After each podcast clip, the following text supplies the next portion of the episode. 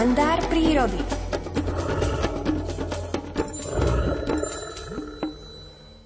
Stúpam úzkým chodníkom v prastarom zmiešanom lese. Čižmi sa mi vbárajú do mekučkého lístia, stonajúceho pod mojimi krokmi. Staré buky i mladí junáci ma zvedavo sledujú. Slnko zastrel malý obláčik plávajúci čistou belasou oblohou. O malú chvíľku sa však vytrča spoza mraku a už sleduje každý môj krok. Chodník sa vlnito vynie pomedzi stromy. Z oboch strán je ovrúbený stužkami snežienok, ktoré každému návštevníkovi lesa aj bez kalendára prezradia, že je tu každou ratolesťou hory túžobne očakávaná jar. Čas nezadržateľne plinie, slnko sa dá tichučko za pokrivené chrbty hôr. Chystá sa na nočný odpočinok, keď ho bude na nebesiach zastupovať zlatistý chladný mesiac, ktorého lúče však nezohrejú nahé telá z dlhého zimného spánku čerstvo zobudených stromkov. Tie sa preto vyhrievajú v posledných lúčoch slnka aby nabrali čo najviac tepla na chladnú noc. Chodník sa zatáča do svahu a po chvíľke cikcakovitého stúpania sa dostávam do lesného divadla. Posledné fliačky snehu v tmavej chladnej hore ma utvrdzujú v tom, že zima tu má posledné útočište a poberá sa preč i z najchladnejších lesných kútov. Oblaky plávajúce po tmavej oblohe sa červenajú v posledných lúčoch zapadajúceho slniečka. Sadám si k starej známej jedličke, odkladám ruksak z uznojeného chrbta a líham si hore značky do mekulinkého koberčeka vlhkých machov.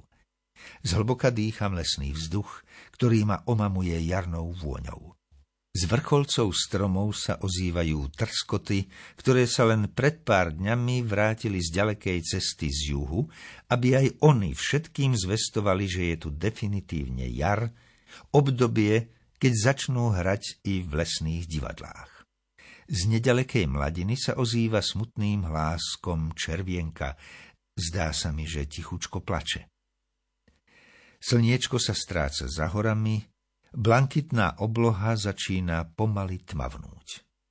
Ležím uprostred tajného divadla, ďaleko od ľudského hluku svetiel. Nad juhozápadným obzorom sa zjavila najjasnejšia hviezda Sirius, ktorá prebrala štafetu po slniečku. V speve neúnavných lesných spevákov som sa zadíval do diaľok vesmíru. Vo zvedavých očiach sa mi ligoce veľké more zlatých hviezd. Žmurkajú jedna na druhú, na les, na mňa. Len tu, v nedostupne ľudských svetiel, sa usmievajú na les i tie najmenšie hviezdičky. Dívam sa očarený na tajúplný svet hviezd a planét. Nad západným obzorom pomaly zapadá večernica. Tuto je Orion, Tamto žiari veľký pes i rozhnevaný lev. Je to všetko len na ďalekej oblohe a tak sa nemusím ničoho báť. V myšlienkach lietam v nekonečnom svete hviezd, no zakrátko sa chytám mohutnej jedle, uvedomujúc si, že tu vedľa mňa, na obyčajnej zemi, je živý les. Rastie tu jedlička, spievajú vtáčiky. Áno, len tu, a nikde inde, v mori zlatých hviezd, možno nie je život v takej forme. Možno len na našej malej planéte je vzduch, voda, vtáčiky, kvietky, lesy, ľudia, zázračný život. Z uvažovania ma vyrušil šuchod lístia. To nedočkavá ryšavka si vyšla na nočnú prechádzku lesom za poživňou. Spoza vysokého smreka sa vynára Kasiopeja. Okolo koruny smreka poletuje raniak.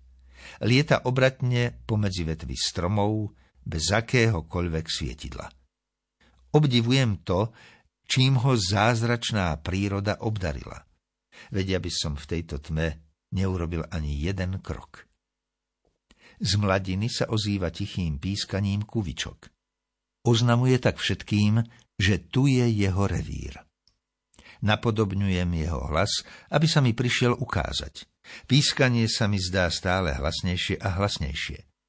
Odrazu sa objavil na vrcholci neveľkého smrčka. Spoza hory práve vykukuje zlatistý mesiac, ktorý ho vzal do náručia. Teraz vidím, ako nervózne pokyvuje chvostom a prečudesne vyplešťuje okále na votrelca v jeho rajóne.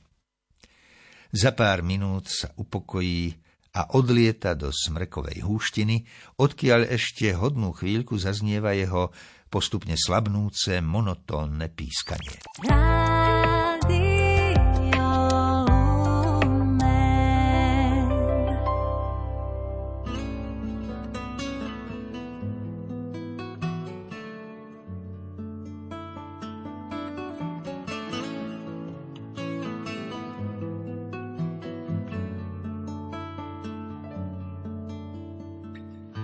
Vraciam do kráľovstva otcov, dušu znivočenú mocou.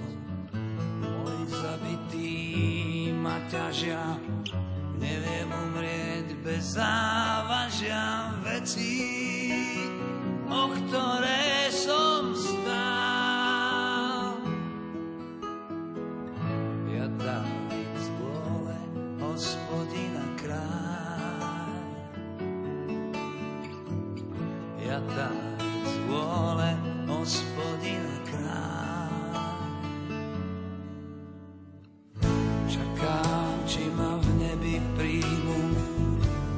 a moju večnú zimu.